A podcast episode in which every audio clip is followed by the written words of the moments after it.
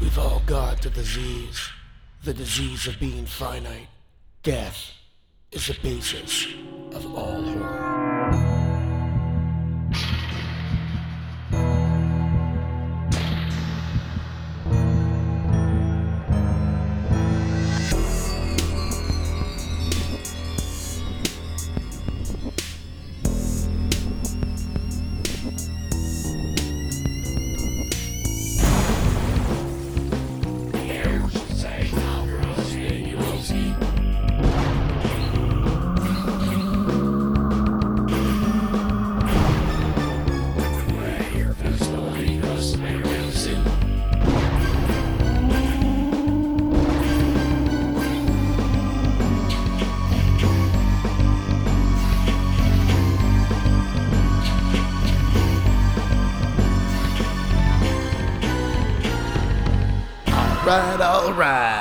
Welcome to Exploding Heads Horror Movie Podcast, episode 29C.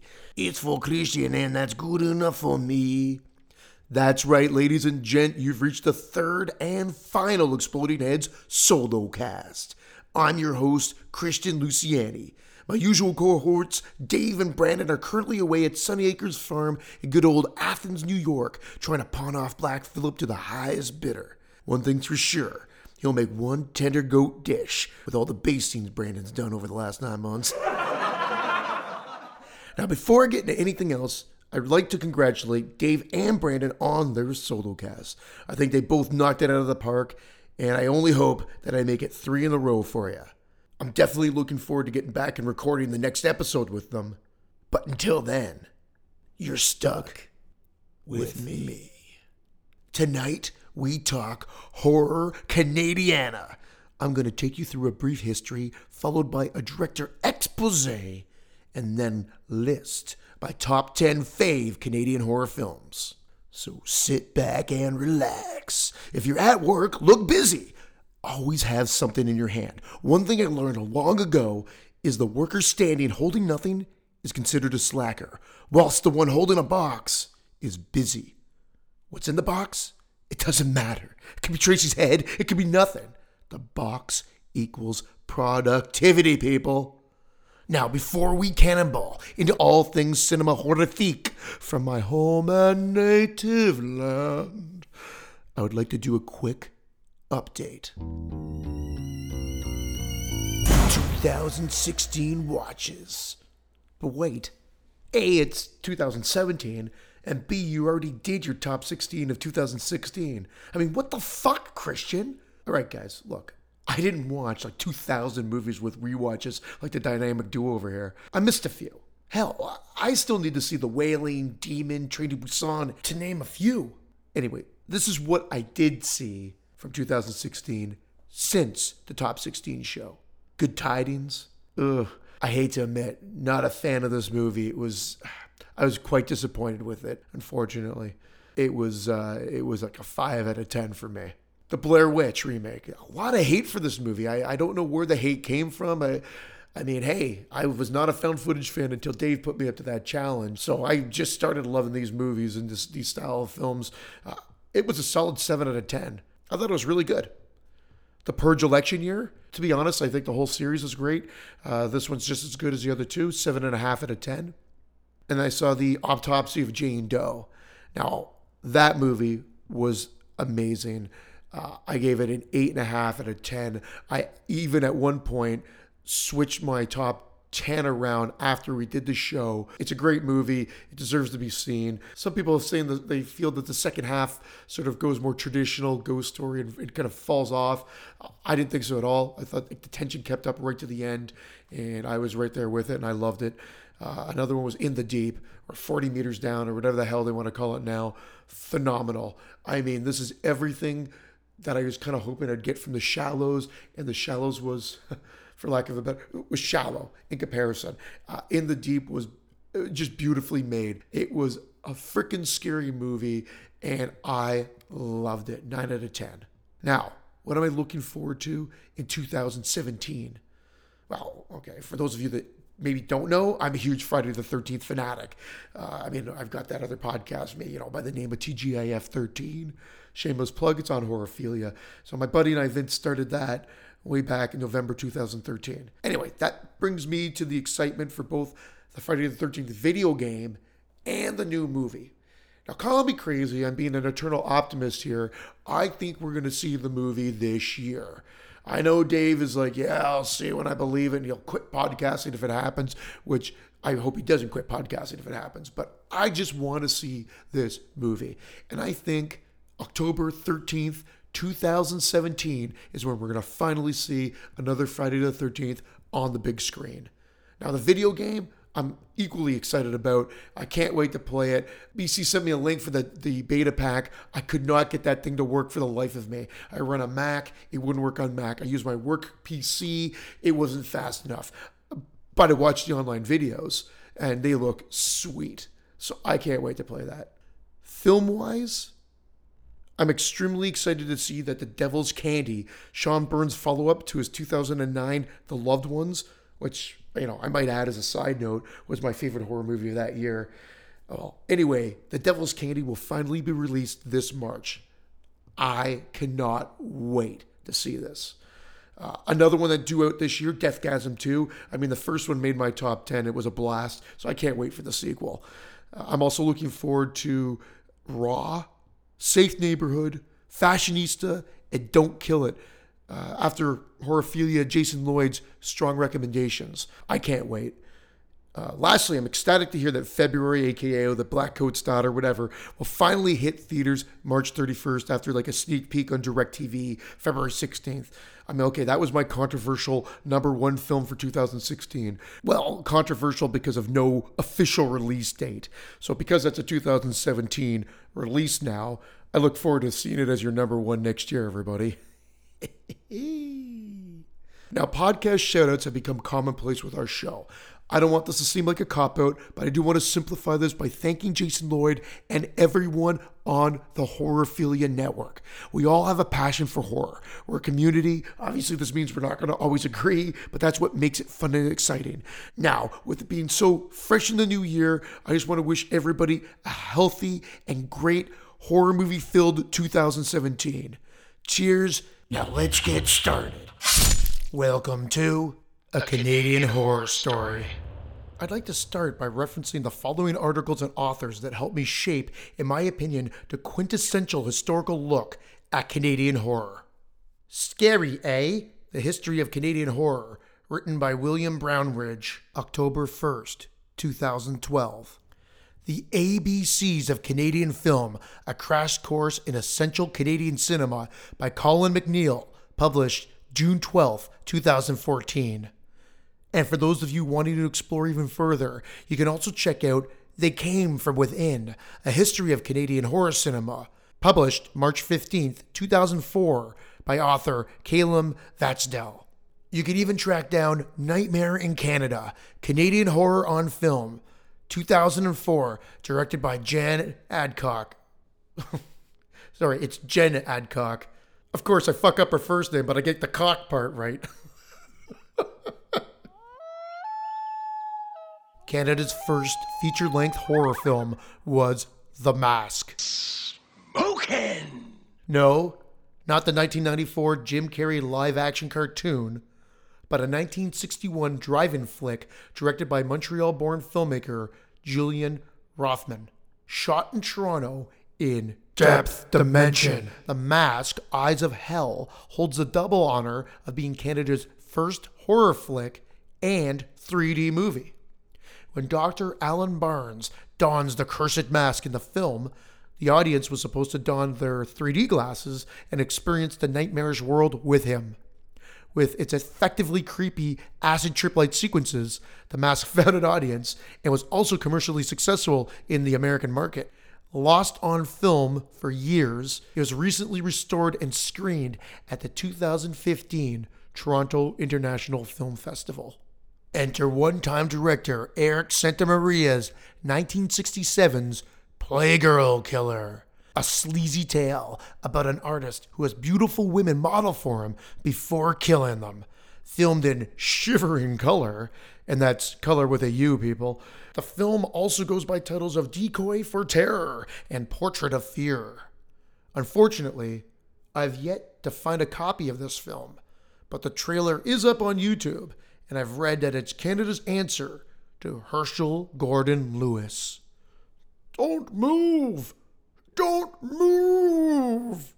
In 1973, director Ivan Reitman, that's right, Ivan Meatball slash Ghostbusters Reitman, cannonballed into the world of man eating horror with Cannibal Girls.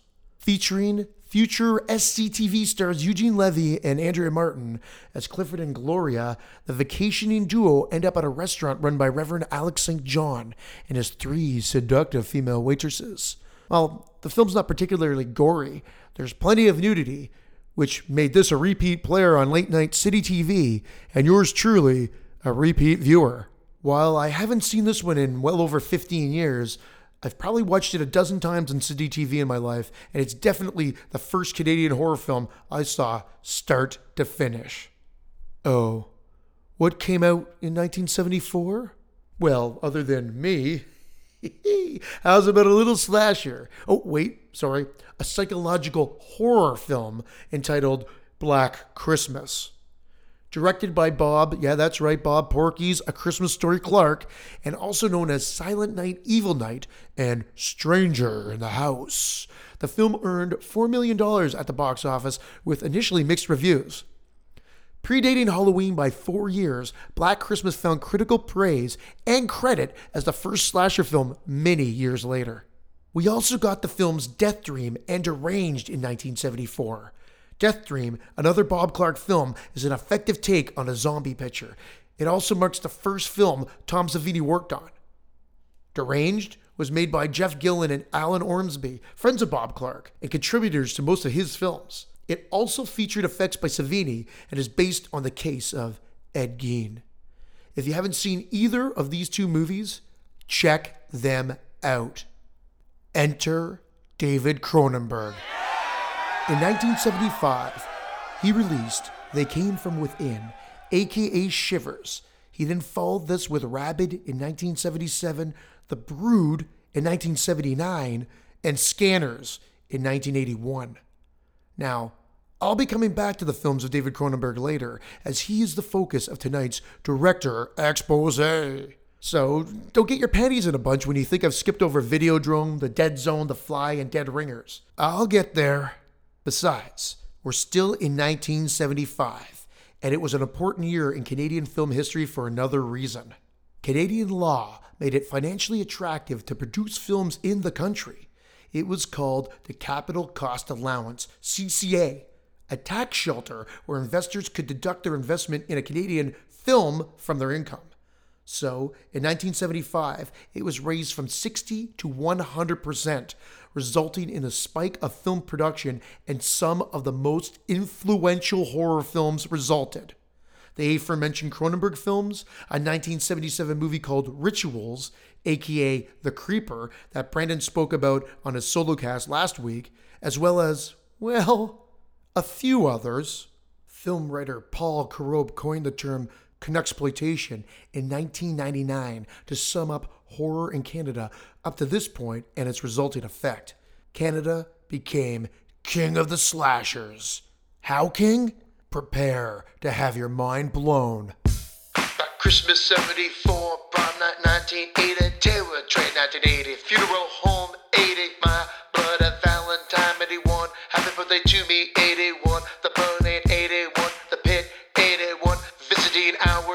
82, humongous 82, curtains 83, killer party 86, hello Mary Lou, night 2, 1987, wings, house our wings, house our wings, house of the carpenter 88, American Gothic 88, prom night 3, 1990, prom night 4, 92, happy hell night 92, slashers 2001, Santa's Slay 2005, Black Christmas 2006, Left for Dead 2007, Seed 2007, Prom Night 2008, Gutter Balls 2008, Smash Cut 2009, Chained 2012, American Mary 2012, Silent Night 2012, Discopath 2013, The Editor 2014, Girl House 2014, Gutterballs 2, Balls Deep 2015.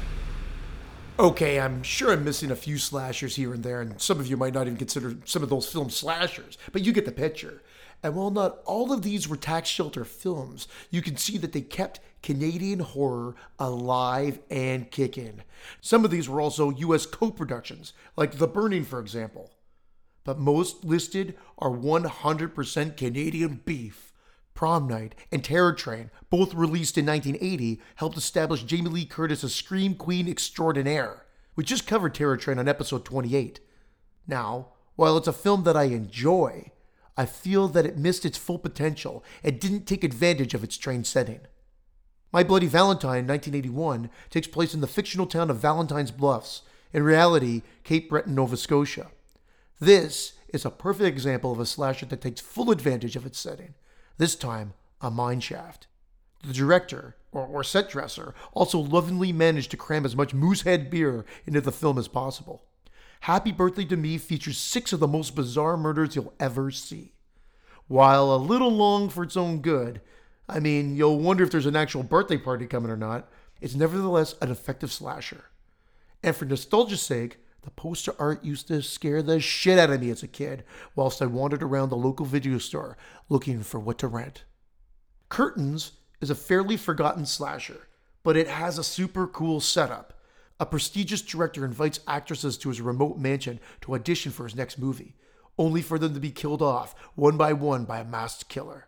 Funny, that sounds like the slasher film idea I had when we talked about that a few episodes back, too. Guess I ripped it off. Interesting fact the movie started production in 1980 and over the course of three years went through multiple rewrites and reshoots that the director removed his name upon release in 1983. Gutterballs 2008 is an unapologetic new wave grindhouse slasher.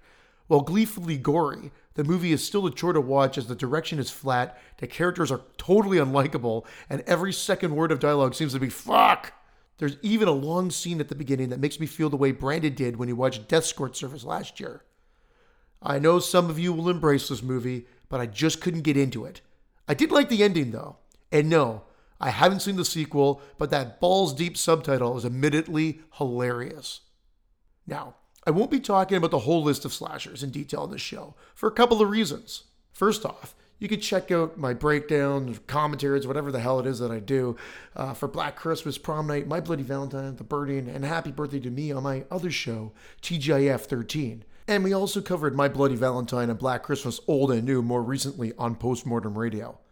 Secondly, 2017 is the year of the slasher. I know that some of you thought it was the year of the rooster, but for Exploding Heads Horror Movie Podcast, it's the year of the slasher. We're going to be covering a lot of slasher movies leading up to our top 50 slasher movies show near the end of 2017. Anyway, I'm sure a few of these other ones will pop up again later in the show. But for now, we move from slashers to monsters. In 1982, we got the killer rat movie Deadly Eyes, aka Rats, infamous for using dachshunds in rat suits and for featuring toddler and senior deaths. Deadly Eyes remains a nifty little creature feature. 1982 also marked the end of the 100% tax shelter films, following a shitload of abuses by producers who would make movies but wouldn't even bother releasing them. Just pop the money in, make the flick, and let it sit. Five, ten years, it didn't matter. Either way, they still got their 100% tax write off. As a result, the federal government cut it back to 50% and then shit canned the program altogether a few years later. Hell, maybe this explains 1988's The Brain, a wacky horror movie that I first caught on First Choice Super Channel. This was Canada's version of HBO at the time. All I remember from the movie is that David Gale from Reanimator is in it and that it was filmed 50 minutes away from where I grew up. Warning this is one goofy flick for completists only. Oh, and I don't want to forget the 1986 PG 13 horror flick, The Gate. Although it hasn't aged very well, it's still worth checking out. The story follows two boys who accidentally unleash a bunch of mini demons from a hole in their backyard. directed by Tibor Takács. I hope that's how you pronounce his name. Uh, he went on to direct like I Madman in 1988 and The Gate 2 in 1990, and then a bunch of shit thereafter. Anyway, The Gate is definitely worth your time. As you can imagine, after the tax shelter collapse, Horror Canadiana took a swan dive in the 1990s. Well, it wasn't just in Canada, but as Dave always says, I digress.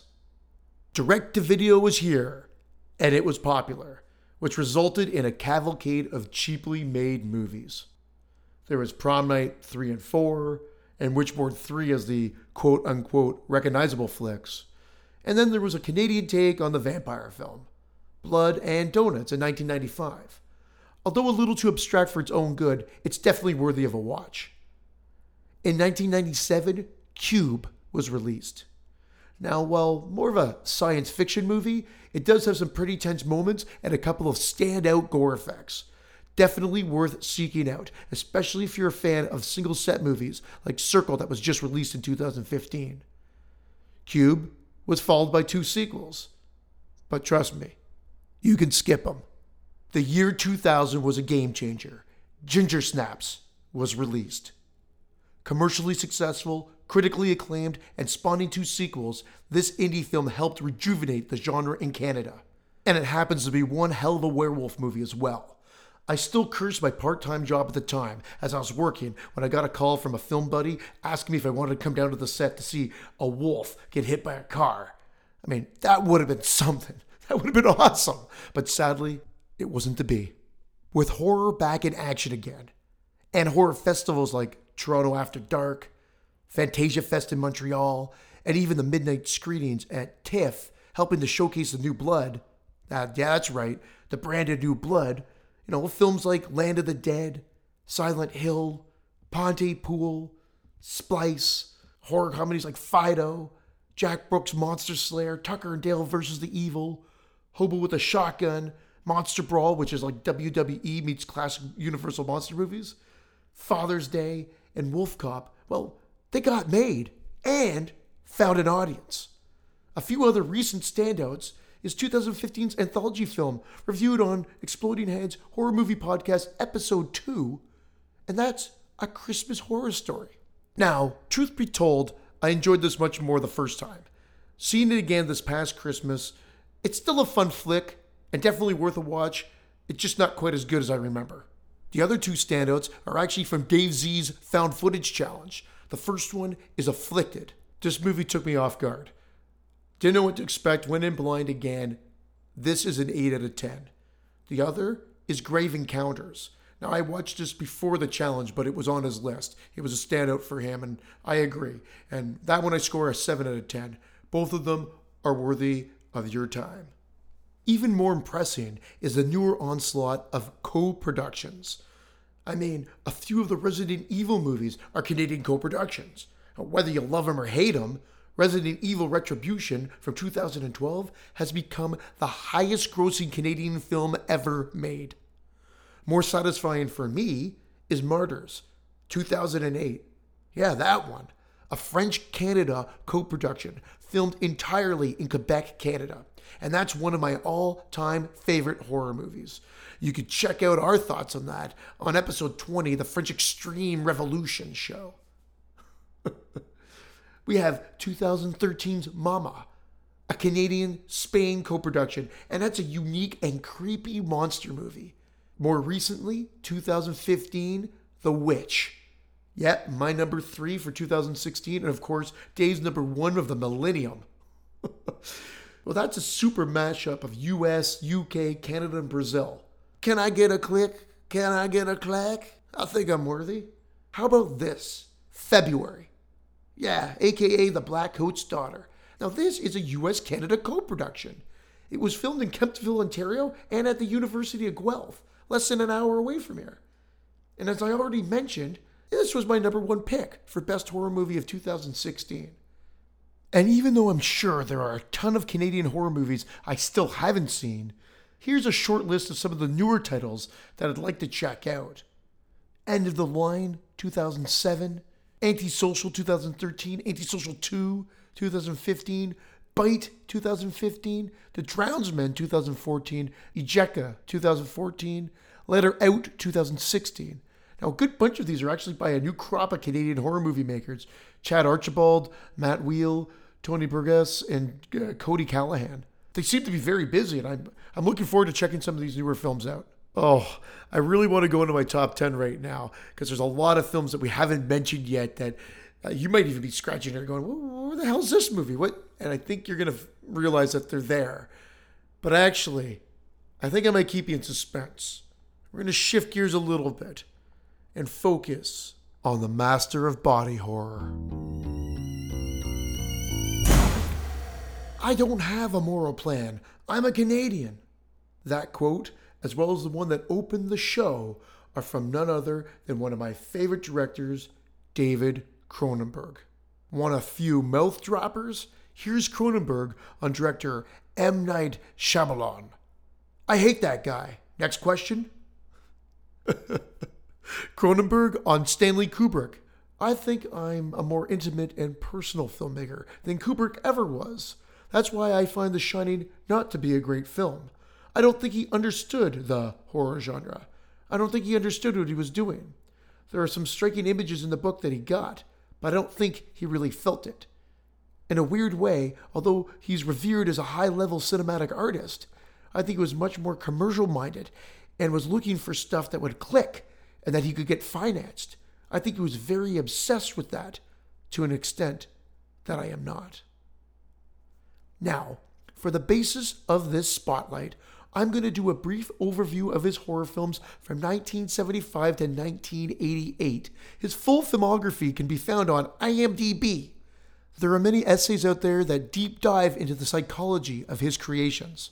This is more of a fanboy overview. Born March 15, 1943, in Toronto, Ontario, Canada. His mother, a piano player, his father, a journalist. David graduated from the University of Toronto with a degree in literature after switching from the science department. Fascinated by a fellow student's film, 1966's Winter Kept Us Warm by David Secter, this fueled a new passion for Cronenberg. What followed were two shorts, two art house films, Stereo and Crimes of the Future, and a collection of TV stints. He then partnered with Ivan Reitman.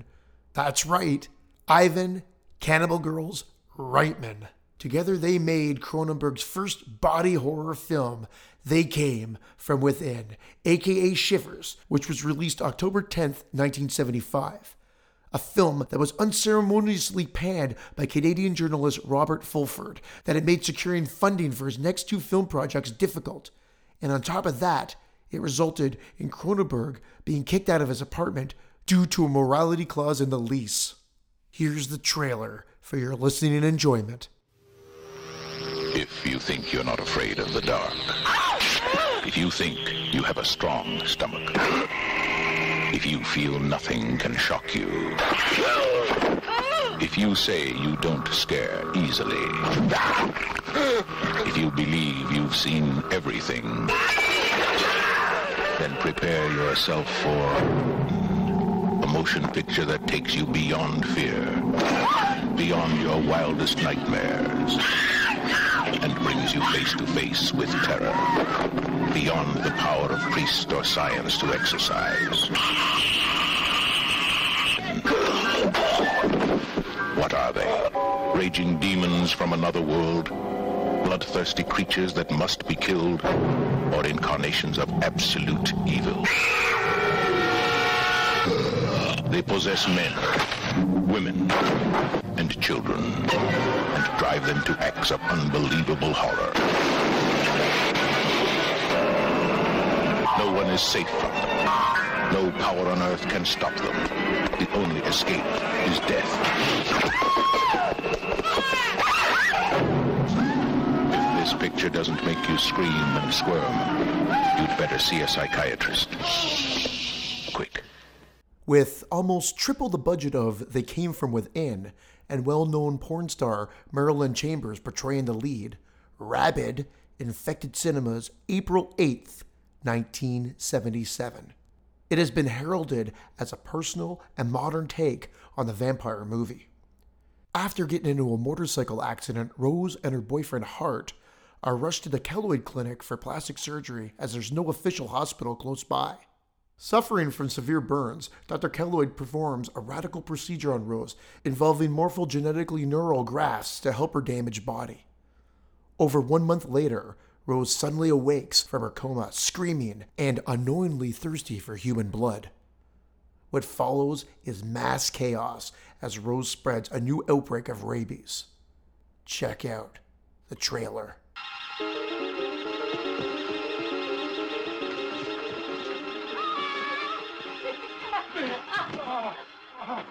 All around her, people are dying, and only Rose knows why. You gotta come quick. You gotta come quick and get me. It's Rose. It's gotta be. Something's happened to Rose. Health officials close the plant. Health officials have said they consider the outbreak of the new strain of rabies as being potentially the worst of this century. Don't scream. Don't panic. He's dead, and the dead can't hurt the living. Rabbit. The Prime Minister was reluctant to officially declare a state of emergency, but as any citizen in the streets can tell you, martial law has come to Montreal. Shooting down the victims is as good a way of handling them as, as we have got.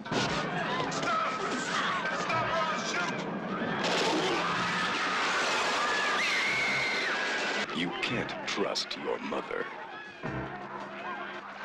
Your best friend. The neighbor next door. One minute, they're perfectly normal. The next, rabid. Pray it doesn't happen to you. Rabid.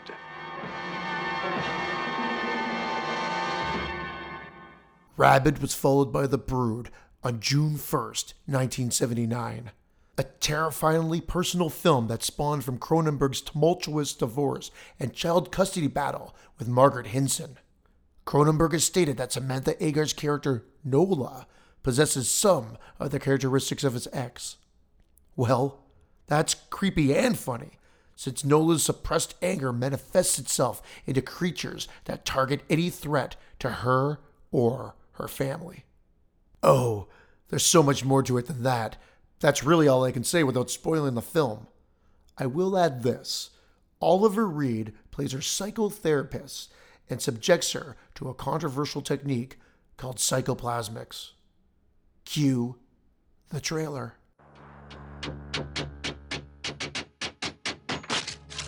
They come from the unknown, and they're here now, hiding, waiting to strike.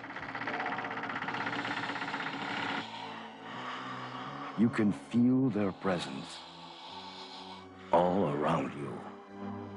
Never before have you come this close to the edge of terror. Never before have you faced anything so strange and sinister, so bizarre and unnerving. Never until now. David Cronenberg's The Brood.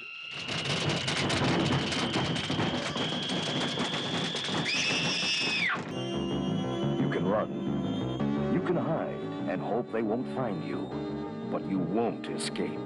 Once unleashed, the brood will destroy anyone who gets in their way.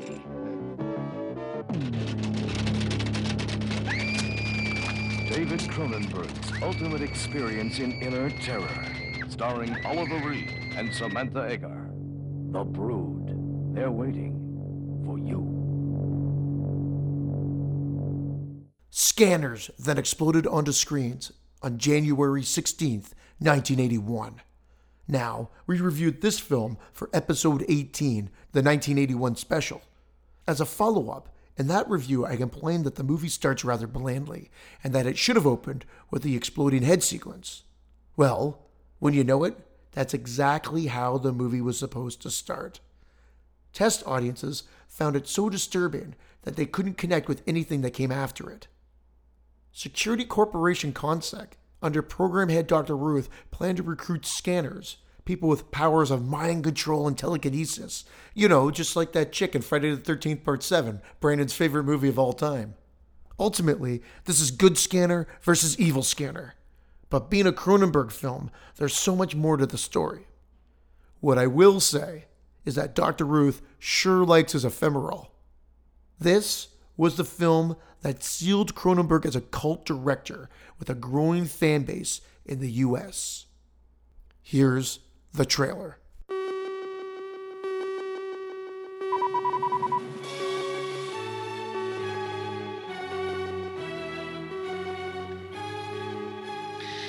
Would like to scan all of you in this room, one at a time. I- I must remind you that the uh, scanning experience is usually a painful one, sometimes resulting in nosebleeds, earaches, stomach cramps, nausea, sometimes other symptoms of a similar nature. At this point, I'd like to call for volunteers. Just uh, sit right here, please. Now, I'd, I'd like you to think of something specific. Do I have to close my eyes? It Doesn't matter. All right, yes, I have something.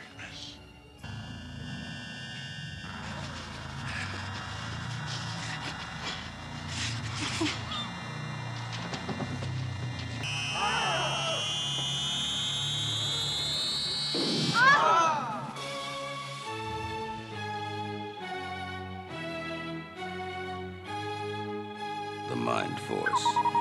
Scanners. Their thoughts can kill.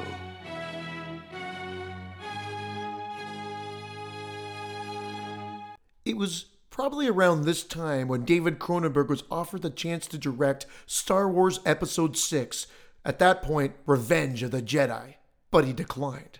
In his words, I was approached by Lucasfilm, and it didn't take long for them to realize that maybe that wasn't a good idea. You're really restricted by the format that's been established. So, for a really inventive or innovative director, that's like being put in a straitjacket. And the visual style has been established, and the characters have been cast. I mean, you're not involved in casting the leads, which is, of course, for a director, a hugely important thing. What followed was a film entitled Videodrome, released February 4th, 1983. Why would anybody watch a scum show like Videodrome? Why did you watch it, Max? Business reasons. Sure. What about the other reasons?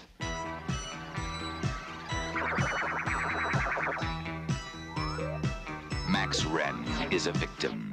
I woke up with a headache. He has been exposed to Videodrome. I've been hallucinating for a while, ever since. What? Since I first saw Videodrome. His brain is already receiving video images.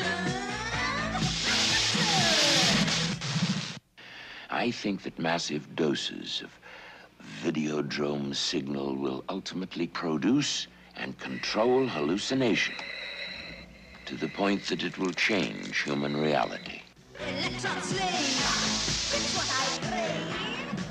Soon, his visions will coalesce and become uncontrollable flesh. Videodrome is seducing Max Renn. Come to me. And Max Renn can do nothing to stop it. What makes you think I need help? None of our test subjects has returned to normality. Television can change your mind. Videodrome will change your body. Long live the new flesh. It will shatter your reality. Videodrome. Videodrome, starring Deborah Harry and James Woods. A shocking new vision from the creator of Scanners. Coming soon to a theater near you from Universal Pictures. Now, while I enjoy the Came From Within, Rabid, The Brood, and Scanners, and as I look back on these films that all share similar mood and thematic elements, albeit different stories, one could view They Came From Within as a first draft, Rabid a second, The Brood a third, Scanners a fourth, all building to what I consider to be David Cronenberg's masterpiece, Videodrome. Now, this may seem like an obvious statement, since I would assume as a filmmaker, one would want to grow with each subsequent film. However, if you watch all five in order, which is not a challenge but a task that I implore you all to do, I think you'll see what I mean. Now, if you compare to the works of other horror directors, say like John Carpenter, you'll know that although Carpenter has a distinct style, thematically, his movies are all quite different. Actually, I would say Dario Argento is the only other big name horror director to follow this structure. And what I mean by this structure is Uh, once again, totally different style and subtext to Cronenberg, but constantly revisiting the same style and themes within their own bodies of work. It's almost as if they are remaking, but also expanding upon their previous film. In the case of Cronenberg, doctors, scientists, and technology alter nature's course, inadvertently creating parasitic inner demons and mind adjusting hallucinations that manifest themselves in the flesh, creating mass chaos. While this may be an oversimplification of his works, uh, it was fun to make up and say nevertheless. Of course, you can see that this trend continues. The Dead Zone, which was released October 21st, 1983, is in my mind one of the best Stephen King adaptations and, at the time, Cronenberg's most mainstream film. Receiving mostly favorable reviews and grossing just shy of $21 million on a budget of 10 million, it was a modest hit. However, Brandon did mention this on his Hidden Gems episode last week, and you know what? I agree. This seems to get overlooked. Modest hit or not, not a lot of people talk about this film, and it is phenomenal. If 2017 is Exploding Heads horror movie podcast Year of the Slasher, then 1983 was the year of David Cronenberg. He gave us two absolutely fantastic horror films. Thank you, thank you, thank you. Yeah, I know that was three thank yous, but who's, who's counting? The Fly flew into theaters on August 15th, 1986. Produced by Mel Brooks and featuring a lot of gooey gore effects that turned off mainstream audiences, the film nevertheless pulled in 37.5 million on a budget of 15, which made it Cronenberg's biggest hit to date. And can you believe it? In 2008, an opera of The Fly, composed by Howard Shore and directed by David Cronenberg, was performed in Paris and Los Angeles. This is something that I wish I saw. 1988, Enter Dead Ringers, released on September 23rd, and carrying the super cool tagline Two bodies, two minds, one soul. Dead Ringers tells a strange story of indistinguishable twin gynecologists who are extreme opposites in personality and the deterioration of their relationship over a woman. Jeremy Irons plays both twins in two performances that are next to perfect. Strangely ignored by the Oscars, Irons did win the Best Actor award two years later for a movie entitled Reversal of Fortune, and he thanked David Cronenberg in his acceptance speech. Okay, guys, that's where we're going to stop. But remember, Cronenberg's filmography doesn't stop here, just the spotlight. Well, right after I list my top five David Cronenberg films, that is. Number five, scanners, telekinesis, manipulated and weaponized by a corporation. Scanners is good. I mean, it might be great, but I find the performance by Stephen Lack, well, lacking. so much so that it actually hinders my overall enjoyment of the film. I would love for Cronenberg to revisit this, update this. I mean, I know there's a Scanners 2 and a 3, and I believe two Scanner Cop movies as well, but they all, well, they all kind of sucked. And now, more recently, in 2016, we had The Mind's Eye. And that promoted itself as a Scanners sequel we never got. And it's definitely fun, and the gore is totally in check, but I, I just wish there was a little bit more meat to that story. Anyway, it, it's worth checking out, and of course, so is Scanners, because at the end of the day, it contains the best fucking exploding head in movie history. That's right, the best. And it came out in 1981. Now, I watched all these films again for this show, and I came in higher than when we reviewed it on Exploding Heads uh, last year. Uh, this is an 8 out of 10. Number 4, Dead Ringers. Dead Ringers won the Genie Award for Best Canadian Film of 1988.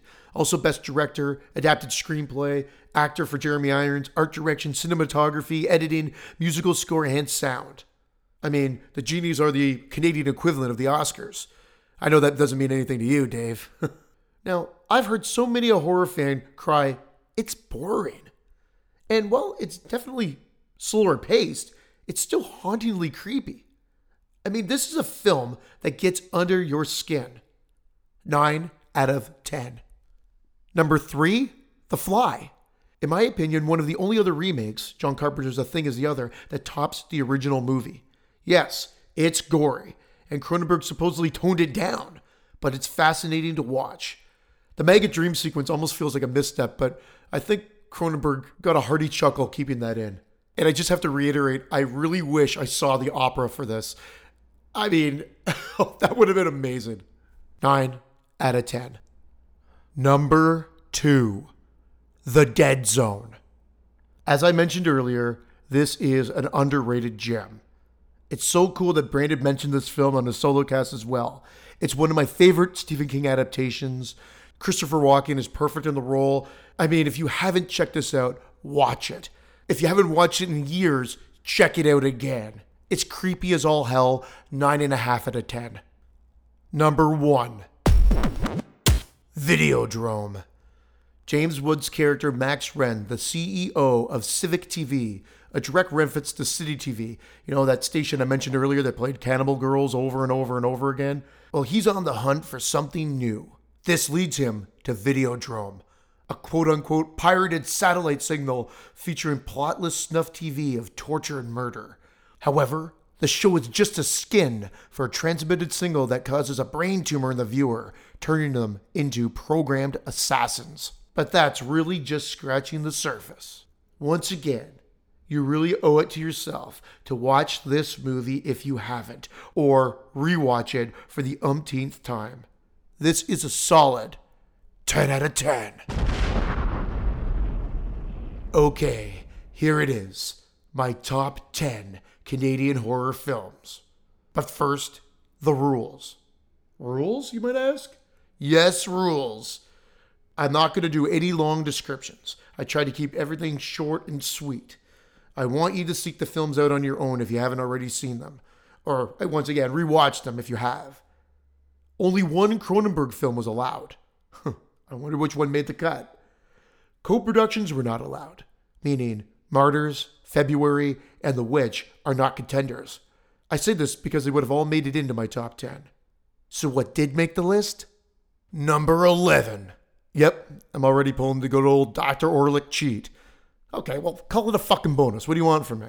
So, bonus number 11 Pin, A Plastic Nightmare, 1988. I bet there were a few of you out there wondering why this movie hadn't been mentioned yet. Well, truth be told, I was trying to save some titles to reveal on this list and have a little bit of suspense in the show. Anyway, Pin is a great psychological horror. Back in the day, my 15 year old mind too easily dismissed it when I first watched it in 1989. Thankfully, I've revisited this movie a few times since. I won't spoil anything. Well, wait, let me take that back. Maybe one thing. There's mannequin sex. We're talking Mannequin 2 on the move here. But that's it. I won't say anything else. Just check this movie out. I score it an 8 out of 10. Number 10 Girl House, 2014. A self described Halloween style slasher for the digital age, it follows a beautiful young college student who, needing money for tuition, moves into a webcam house that streams X rated content over the internet. A crazy fan hacks into the system, locates the house, and stalks the girls. Now, I thought that this was a fun modern slasher, and it totally surprised me. I mean, it's not going to be for everyone because of the subject matter, you know, the webcams, nudity. You're not going to get any complaints from me. I thought it had all the right slasher movie ingredients and it mixed them perfectly. I scored this an 8 out of 10. Number 9 Pontypool, 2008. Now, as a side story, a buddy of mine worked on this film and never mentioned it. I, I, saw his name in the credits when I watched the movie, and I immediately hounded him for some info. He's like, "Oh, oh yeah, Pontypool. That was a fun movie." That that's it. That's all I got. Nothing else. Anyway, the movie itself is bizarre, but it's also a fascinating take on a zombie slash infected movie. It's also another one of the one location style films.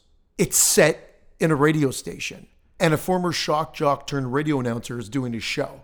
Now, there's a blizzard outside, so they're kind of stuck in the radio station. As the show progresses, there are call ins, and the call ins describe chaos happening from the outside.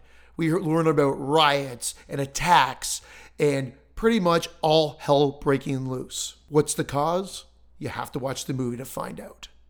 Pontypool was directed by Bruce McDonald, who's directed a, a, ton of Canadian films. He also did Hellions in 2015, another film that wasn't really well received by the Exploding Heads crew. Anyway, Pontypool scores an 8 out of 10. Number 8, we've got a tie. I kid you not. No, I'm dead serious. American Mary 2012 and Ginger Snaps 2000. Okay, as I mentioned, Ginger Snaps awoke the Canadian horror scene, and it was a great take on the werewolf movie as well. American Mary was directed by the Soska sisters. Soska sisters. I love that. It's a twisted take on the rape revenge film, and it takes body horror to another level. Funny enough, it was supposedly loosely based on their experiences in the film industry while trying to sell their first film, Dead Hooker in the Trunk. Wow. Admittedly, the second half of American Mary is not quite as engaging as the first, but the film still packs a serious punch. All right, I realize I cheated on number eight, but both films are fantastic, and both films star Katharine Isabelle, so somehow that makes it all work out in the end, right? Now, the less you know about American Mary going in, the better. I went in fairly blind and was blown away. I'm not going to say any more about the movie. Ginger Snaps, we briefly talked about earlier. I'm not going to get major detail, but there's a fun fact, as my buddy Vince always says. During this film's production, the Columbine High School massacre and the W.R. Myers High School shooting took place. Well, this caused public controversy over the film's horror themes and the fact that it received funding from Telefilm Canada. Now, some critics panned this film because they thought the puberty metaphor was too obvious. I actually think that was the whole point. That's the tongue in cheek. That's what makes this film fun and really enjoyable. Now, I score American Mary and Ginger Snaps both 8 out of 10. There's a trend going on here. Number 7, The Changeling, 1980. Now, here is a creepy ass ghost story that scared the shit out of me as a young kid, and it continues to scare me to this day. I will never forget images of a wheelchair and a bouncing ball going down some stairs. Those are embedded in my psyche forever. The screenplay is based upon events that writer Russell Hunter claimed he experienced while living in the Henry Treat Rogers mansion of Denver, Colorado. As with most ghost stories, this one unravels slowly, but it still holds up today. 8 out of 10. Number 6. Prom night, prom night. uh, prom night, 1980. I mean, come on, it's Carrie Me to Halloween, the ultimate mashup or smash up. It has Jamie Lee Curtis, it has Leslie Nielsen, it has a mass killer with nods to Italian Giallo. It, it has a couple of great kills. It also has a lot of dancing and a few dopey scenes. But what slasher doesn't have dopey scenes? I'm going to tell you the old VHS prints sucked. I have the DVD, which is better. But truth be told, the blue remains the best version out there. And in case you're wondering, the sequels are a name only. 8 out of 10. Number 5. The Editor, 2014. The Editor is a love note slash parody of Italian Galileo films. Yes, I said Galileo. It's another exploding heads inside joke. I mean, check out the old episodes to be in on them all, and then you can decide whether or not they're funny. Now, while the newer films Masks and Francesca play it straight, the editor is tongue in cheek, but amazing to take in nevertheless. It's like me in the sack. the group at Astron 6 got everything right the lighting, the music, the dubbing, the kills, the gore. Okay, there are a couple of slapstick moments that weren't necessary, but they by no means ruin the overall enjoyment of this film. Eight and a half out of ten. Number four, My Bloody Valentine, 1981. Call it a tax shelter slasher if you dare. My Bloody Valentine is one of the best. Suffering for years in an edited R rated version, the uncut print was finally released in 2009 when the remake was coming out. So, who said remakes were good for nothing? Now, I talked about this earlier, I've talked about this on other shows, and we're going to be talking about it again this year on Exploding Heads. As of right now, this movie scores an 8.5 out of 10. Number 3, 5150 Elms Way, 2009. Wow. This movie sucker punched me. I don't know how it passed by me in 2009, but I missed it. I went in with no idea of what to expect. I didn't watch the trailer. I didn't read anything. Other than knowing that it was made in Quebec and that it's in French with English subtitles, I knew nothing else. If you haven't seen it, it's on iTunes. Watch it. I won't say too much, I just want to set the story up. 5150 Elms Way is located at the end of a quiet street.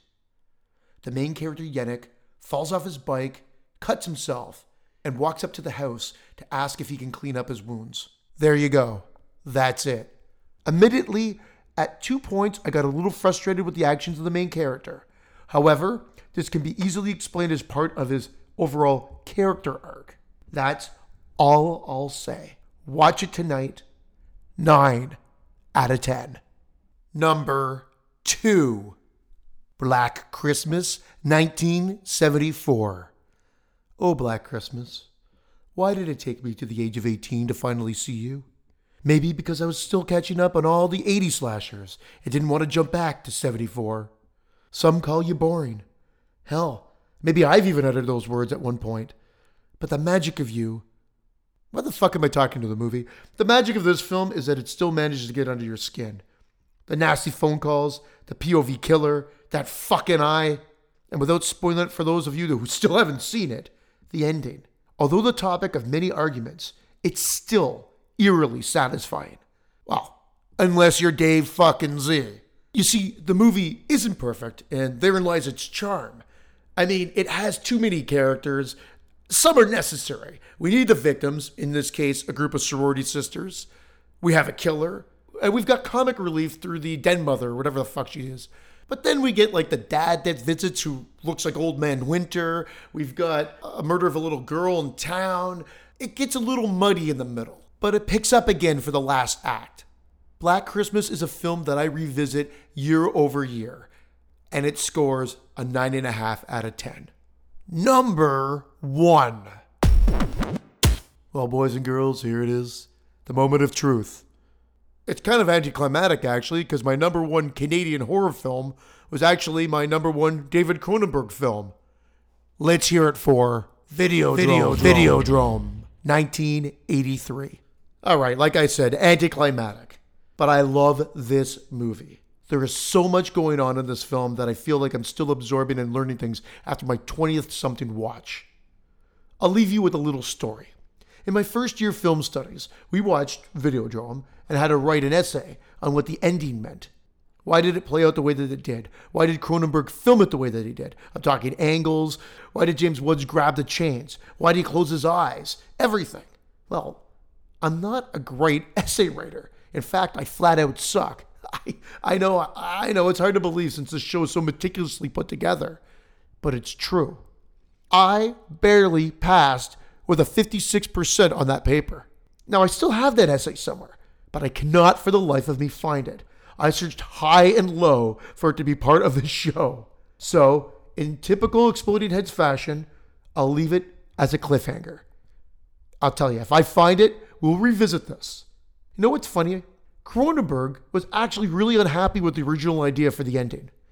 In fact, script rewrites were happening daily for the whole movie. But he actually wrapped production to work on the ending and then returned to shoot it three months later.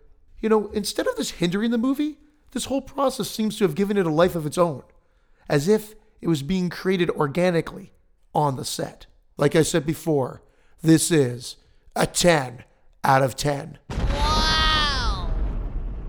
Well, everyone, it's that time. Time to shut down the exploding headquarters for another week.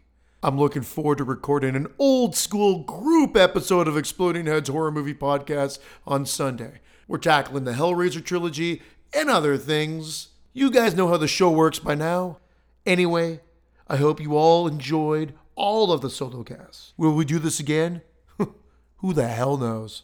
Remember, join our Facebook group, Exploding Heads Horror Movie Podcast. Follow us on Twitter at EH Horror Podcast and rate the show. Whether you listen on iTunes, Stitcher, wherever, give us a rating, write us a review. We really appreciate it. This is Christian Luciani saying, Long live the new flesh.